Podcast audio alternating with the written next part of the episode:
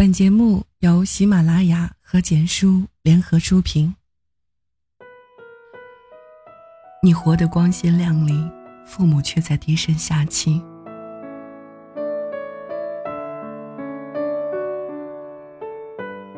前段时间和朋友聊天，他陪一个弟弟在北海道旅行。我问他玩的是不是很开心，他告诉我，他和弟弟不是一路人，所以旅途并不是很愉快。他细细的跟我讲到，弟弟缠着爸妈要去日本玩，他妈不放心，便邀请我朋友跟着弟弟过去。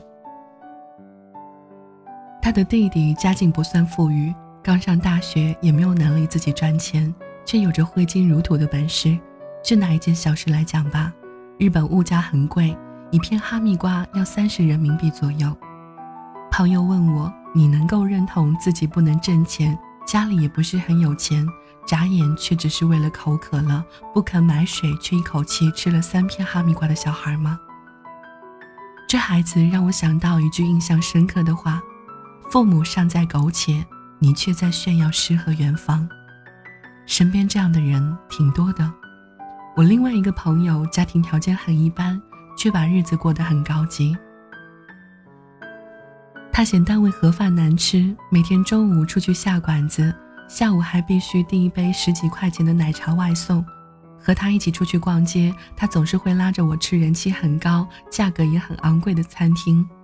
和他旅游，他对景区里面的各式物价虚高的食物和纪念品，向来都是潇洒的买买买，花钱如流水。臭豆腐不算好吃，他尝了一块儿吐出来。嫌恶的皱皱眉扔了，我都不敢劝他花钱不要太大手大脚。每次试图奉劝他，他都不服气的斜着眼，搬出他的有两句名言，理直气壮的开枪。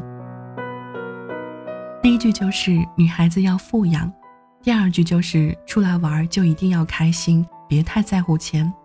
似乎我要是劝他适当的节约，倒显得我太抠门、太小气了。我本以为他必定家境殷实，直到有一次去他家里，他住在城郊的民房里面，老旧潮湿又窄又小，从一楼上二楼要从一个很陡峭的楼梯爬上去。他的奶奶穿着他高中的校服外套坐在家里捡菜，他问奶奶怎么不去打牌，老人家说这两天输了几十块钱，今天不高兴去了。我借用他们家的卫生间，奶奶不忘嘱咐我。要用桶里剩的洗过拖把的水冲，别按按钮，水一冲哗啦啦的，浪费钱。正是这样节俭的老人，却把自己靠卖菜一块一块攒来的积蓄，尽数了交给孙女，任由孙女挥霍。中午和他爸爸妈妈一起吃饭，他爸表态，不指望他赚钱养家，他赚的那点工资，给自己吃穿用度就好了。后来，那位朋友约我假期一起去旅游，向我提起冬天上下班很冷，他准备买车，家里人也同意给他买。听到这些，我只能笑笑，不知道该回应些什么。有句话这样说：“我视金钱如粪土，爸妈视我如化粪池。”我们这一代人，不少人如此。前段时间，网上讨论孩子究竟是穷养还是富养。提倡富养的人问：“男孩子要穷养，你孩子跟你多大的仇？”我也想问问那些拿着父母的血汗钱挥霍无度的子女：“孩子要富养，你爸妈欠你多少钱呢？”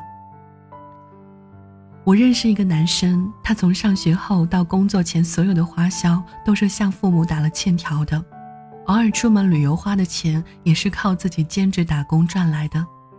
工作之后，他就从每个月的工资里面抽一笔钱来偿还父母。孩子成年之后，父母已经没有了抚养的义务，压根不必讨论穷养富养的话题。可现实情况是，不少人结了婚还让爸妈背房贷。如果你和我一样出生在平凡的家庭，那么你应该很清楚，父母挣来的一分钱都很不容易。当父母在烈日炎炎下满头大汗地从事体力劳动的时候，当父母在小小的格子间腰酸背痛地从事脑力劳动时，你一顿大餐就消费掉他们一天的薪水，真的不会有一丝的愧疚吗？当父母被领导大呼小叫的时候，当父母被客户呼来喝去的时候，你却在呼朋引伴、潇洒度日，真的不会于心不忍吗？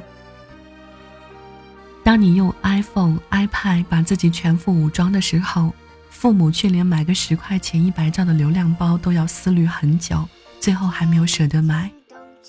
当你穿着一身说得出名字的品牌，一双鞋要几千的时候，父母却在穿着你淘汰的旧鞋。他们不懂你说的品牌，你还笑他们落伍。